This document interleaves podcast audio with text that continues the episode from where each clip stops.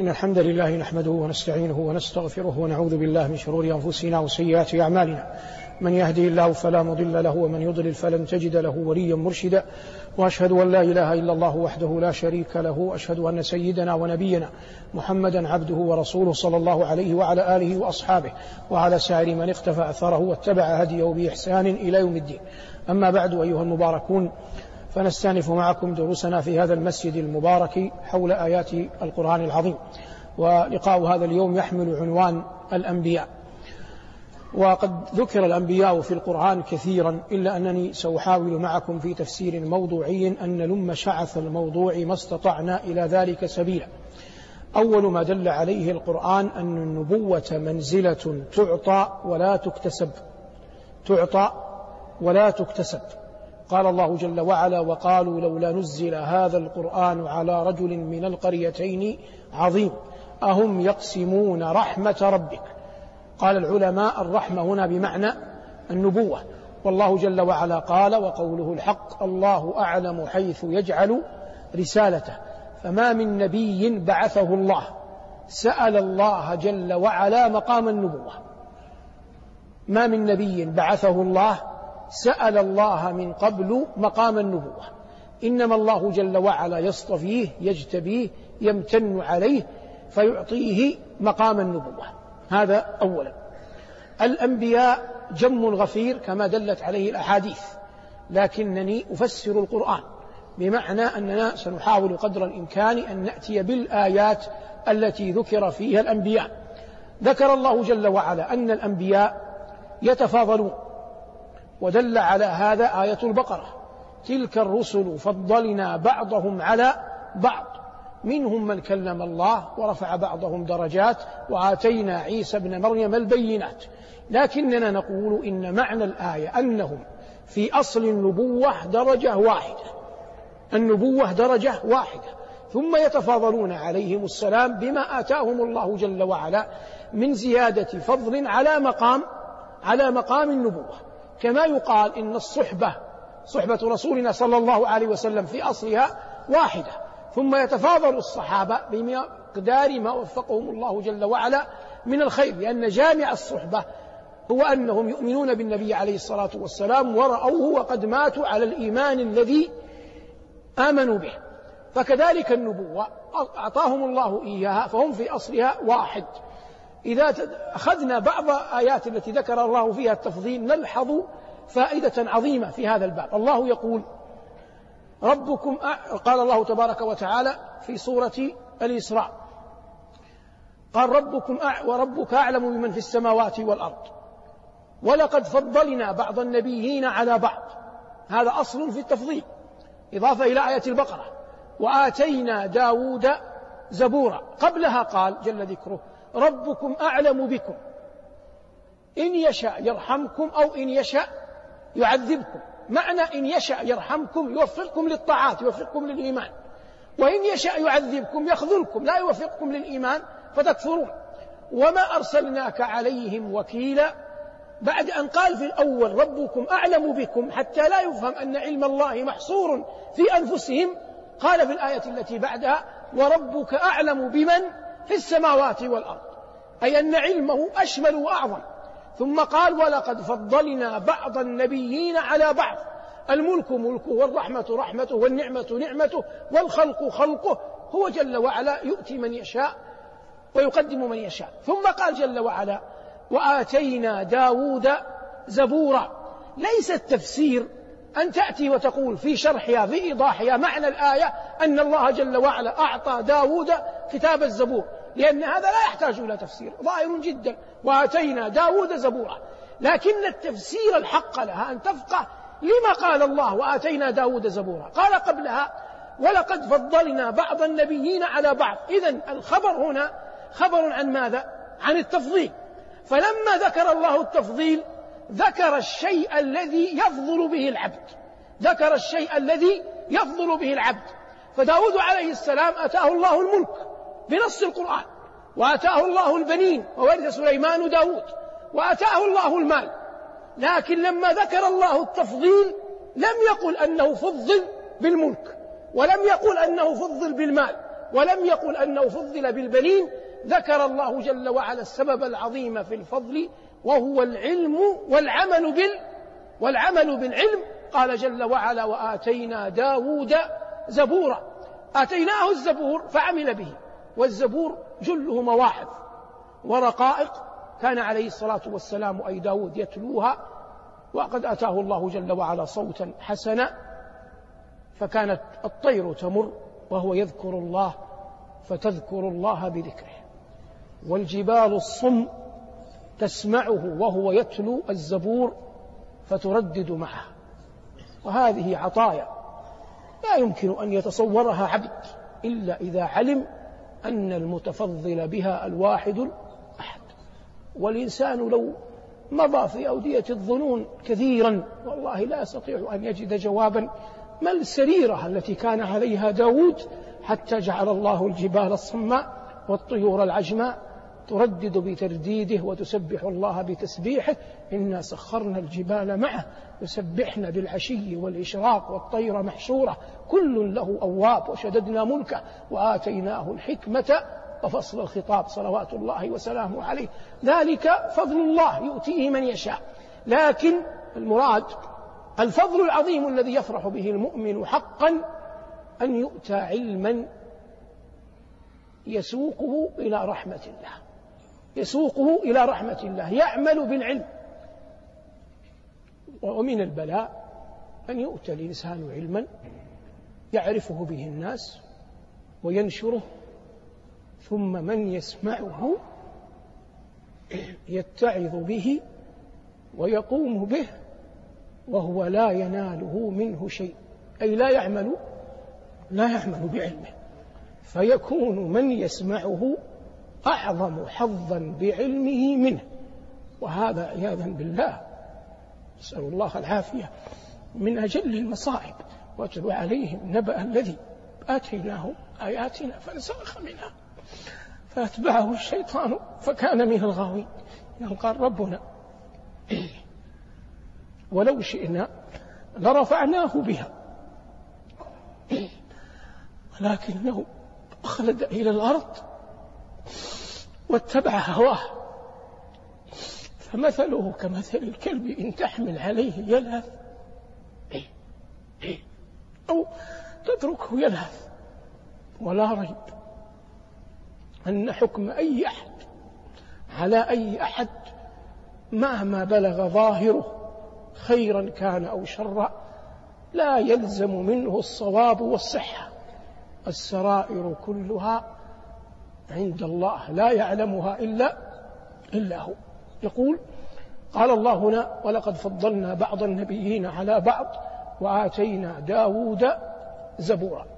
مما دل عليه القرآن أن هؤلاء الأنبياء قضوا أعمارهم وأفنوا أيامهم في التعريف بالله وهو أجل مقامات العباد أن يكون الإنسان ممن يعرف الخلق بخالقه ويدلهم على ربهم فإنك قد تقرأ كتابا جمع فيه صاحبه الكثير من المعارف ما لا يمكن أن تجمعه لو تقصيته بنفسك بسنين فيزيد من علمك ويزيد من معرفتك وقد تخرج للناس فصيحا بليغا تخبرهم بما قرأت لكن هذا الذي ألف ذلكم الذي كتب عرفك بالناس بمن حولك ولم يعرفك بمن بربك فنفعك في دنياك ولم ينفعك في دينك. لكن المقامات العظام التي عاشها أنبياء الله ورسله كانوا عليهم السلام يعرفون العباد بمن؟ بربهم. قال الله عن أولهم أو أول الرسل نوح قال رب إني دعوت قومي ليلا ونهارا إلى أن قال ما لكم لا ترجون لله وقارا وقد خلقكم أطوارا ثم تبعه أنبياء الله ورسله عليهم السلام جميعا على هذا على هذا المنوال. الأمر مما دلت عليه مما دل عليه القرآن في أمر أنبياء الله عليهم السلام أن الله جل وعلا رزقهم الخشية والخوف منه وإجلاله. يقول الله حكاية عن موسى قال رب لو شئت أهلكتهم من قبل وإياي أتهلكنا بما فعل السفهاء منا؟ وقال عنه عليه السلام لما تجلى ربه للجبل قال تبت سبحانك تبت إليك وأنا أول المؤمنين. وعن غيره من أنبياء الله وإنما نذكر هنا نماذج. آتاهم الله جل وعلا حسن الخلق مع الناس. وهذا ظاهر في سيرة نبينا صلى الله عليه وسلم جليا كما هو ظاهر في سيرة أنبياء الله عليهم السلام جميعا بلا استثناء.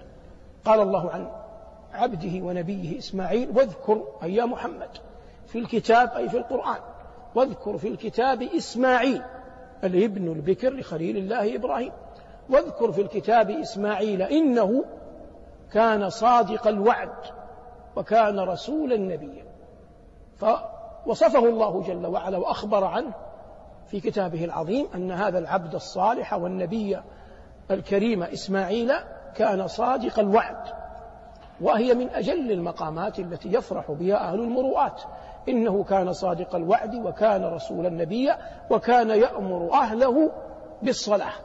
فعندما تأمر أهلك بالصلاة بلين ورفق وتحببهم في الدين فأنت تتبع بطريقتك هذه سنن سنن المرسلين. والله يا أخي حتى لو لم يكن في البيت أحد. وأنت نازي نادي. نادي بالصلاة ذكر أهلك برفق ولين. حتى لو لم يكن في البيت أحد. حتى إذا حضروا تكون قد تعودت أن تناديهم بالصلاة. والإنسان لا بد أن يموت. والله لأن يفقدك أهلك. ويقول غاب عنا من كان يذكرنا بالصلاة. خير من أن يقولوا شيئا آخر.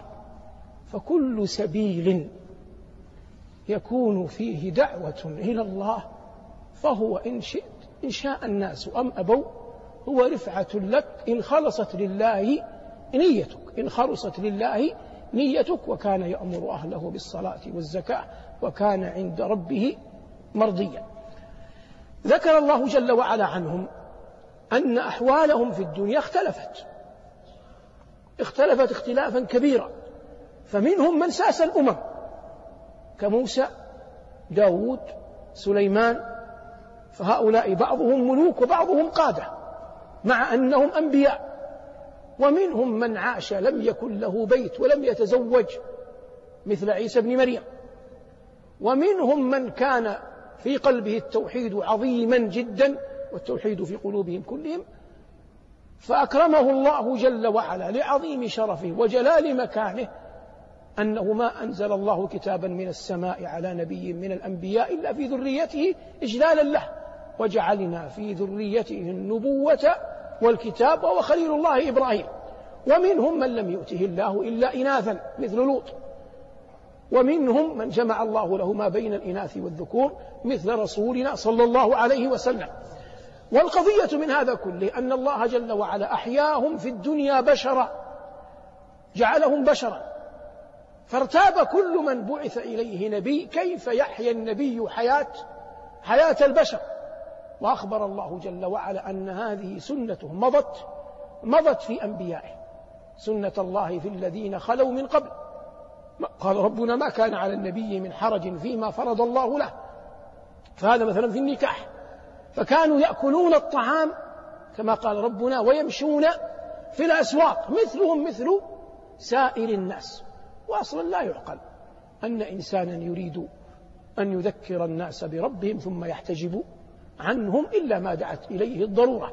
كما أنه ينبغي لمن ورث علم الأنبياء أن يخرج للناس ينبغي للناس أن يرحموا من آتاه الله جل وعلا إرث الأنبياء. فلا يعقل أن يعيش الإنسان حياته كلها للناس لأن ثمة حقوق أخر يتطلب تتطلب منه أن يقوم بها ويؤتيها. والمراد الحديث عن أنبياء الله ورسله عليهم الصلاة والسلام.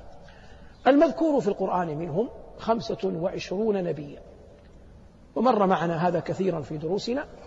ثمانية عشر منهم ذكرهم الله في سورة الأنعام وسبعة آخرون ذكروا متفرقين في غير سورة الأنعام. يجمعهم قول القائل في تلك حجتنا منهم ثمانية من بعد عشر ويبقى سبعة وهم إدريس هود شعيب صالح وكذا ذو الكفل آدم بالمختار قد ختموا صلوات الله وسلامه عليهم أجمعين. فهؤلاء خمسة وعشرون نبيا ورسولا قال الله جل وعلا في الأنعام وتلك حجتنا آتيناها إبراهيم على قومه نرفع درجات من نشاء إن ربك حكيم عليم ووهبنا له إسحاق ويعقوب كلا هدينا ونوحا هدينا من قبل ومن ذريته داود وسليمان وأيوب ويوسف وموسى وهارون وكذلك نجزي المحسنين وزكريا ويحيى وعيسى وإلياس كل من الصالحين وإسماعيل واليسع ويونس ولوطا وكلا فضلنا على العالمين. بقي ظهورهم. آدم نبي غير رسول. ثم نوح وهو أول رسل الله إلى الأرض. واختلف في شيث وإدريس. متفقون على نبوة إدريس لكن هل كان قبل نوح أو أو بعده؟ والذي أميل إليه والعلم عند الله أنه كان قبله. هذا من نوح. ثم كان صالح وهود في زمنين متقاربين بعد من؟ بعد نوح. هذا التسلسل الزمني آدم إدريس على خلاف. ثم نوح وهو أول رسول الله إلى الأرض على أن إدريس نبيا غير رسول. فإن قلنا إنه بعد نوح يمكن أن يقال إنه رسول. الله قال واذكر في الكتاب إدريس إنه كان صديقا نبيا ورفعناه مكانا عليا ولم يذكر أنه بعثه إلى قوم. ثم قلنا نوح ثم عاد لأن الله أخبر أن عادا جاءوا بعد نوح. ثم ثمود وقد أخبر الله أن ثمودا جاءت بعد عاد ونبيهم صالح. ثم ظهر خليل الله إبراهيم على خلاف. هل شعيب قبلهم قبل إبراهيم أو بعده وظاهر القرآن على أنه بعده. ثم إبراهيم. هناك أنبياء لم يذكرهم الله. قال الله منهم من قصصنا عليك ومنهم من لم نقصص عليك. لكن نحن نتكلم عن الأنبياء الذين ذكروا في القرآن. بعد ذلك ظهر خليل الله إبراهيم في العراق ثم هاجر إلى الشام. ثم قضى الله كما بينا أن الأنبياء كلهم من من ذريته. كان له عدة أبناء من أشهرهما اثنان إسماعيل وإسحاق عليهما السلام. فأما إسماعيل فمكث في مكة كما هو معروف. وأما إسحاق فقد كانت له ذرية من ذرية إسحاق يعقوب وهو المسمى بإسرائيل في القرآن. كل الطعام كان حلا لبني إسرائيل. أنا أريدك أن تتصور المسألة جيدا. يعقوب ولد له اثني عشر ولدا منهم يوسف. لم ينبأ على الصحيح عندنا إلا يوسف. مكث في مصر ثم دخل يعقوب مصر أيام ابنه. وسكنها. من يوسف وذرية يعقوب الآخرين. من يهوذا وراحيل وغيرهم نشأ بنو إسرائيل. حتى أظهر الله موسى. وظاهر القرآن يدل على أنه ليس بين موسى ويوسف رسول لكن يمكن أن يكون أنبياء. وقلنا هذا لأن الله قال في حق موسى على لسان مؤمن آل فرعون ولقد جاءكم يوسف من قبل بالبينات فما زلتم في شك مما جاءكم به حتى إذا هلك قلتم لن يبعث الله من بعده رسولا. فلو كان هناك رسول بين يوسف وموسى غالب الظن أن يذكره مؤمن آل فرعون مؤمن آل فرعون. فهذا ما يتعلق بموسى. ظهر موسى عليه السلام وهو الكليم في بني إسرائيل. لما نبأه الله تشفى عند ربه أن يكون هارون نبيا فقبل الله. قال له رب قد أوتيت سؤلك يا موسى فأضحى هارون ماذا؟ نبيا. فخرج موسى وهارون عليهما السلام بقومهما من أرض مصر إلى أرض التيه صحراء سيناء. ثم مات هارون أولا ثم مات موسى. مات هارون ثم ثم موسى. ثم ولي أمرهم يوشع ابن نون. وهو فتى موسى وكان نبيا. لكنه لم يذكر في القرآن على أنه نبي. سماه الله فتى. لكن دلت السنة على أنه كان نبيا. لكنه ساس بني إسرائيل بعد من؟ بعد موسى. أنزل الله على موسى قبل أن يموت قطعا التوراة. فهي أول كتاب عظيم نزل على من؟ على أنبياء بني إسرائيل. ثم إن يوشع بن نون بعد وفاة موسى دخل بني إسرائيل بعد أربعين عاما من أرض التيه دخل بهم أريحة. ادخلوا الأرض المقدسة التي كتب الله لكم. دخلوها في زمن يوشع. ثم أصبحوا في صراع مع الأمم التي حولهم يغلبون ويغلبون. قال عليه السلام كانت بنو إسرائيل تسوسهم الأنبياء.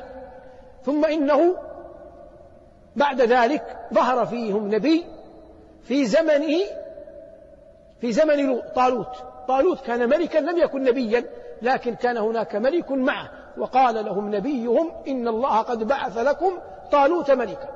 ثم تتابعت الأنبياء ظهر زكريا ثم ظهر يحيى بن زكريا وظهر عيسى بن من؟ ابن مريم. ما بين زكريا وعيسى ويحيى وموسى أنبياء كثر. لكن ليس بين نبينا صلى الله عليه وسلم وعيسى أي نبي. قال عليه الصلاة والسلام الأنبياء إخوة لعلات العلة الضرة. أمهاتهم شتى وأبوهم واحد. فأنا عليه السلام يقول أولى الناس بعيسى ابن مريم إذ ليس بيني وبينه نبي ولهذا هو الذي ينزل. وإنه نازل فيكم لا محالة يقول عليه الصلاة والسلام. هذه جملة عن أخبار أنبياء الله بلغنا الله وإياكم هديهم وجمعنا الله وإياكم بهم في جنات النعيم. صلى الله على محمد وآله والحمد لله رب العالمين.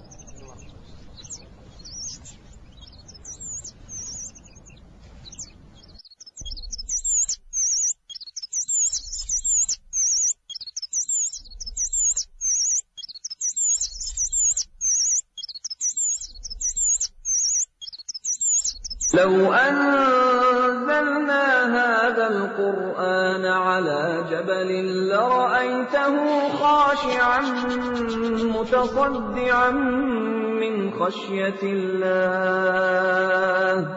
وتلك الأمثال نضربها للناس لعلهم يتفكرون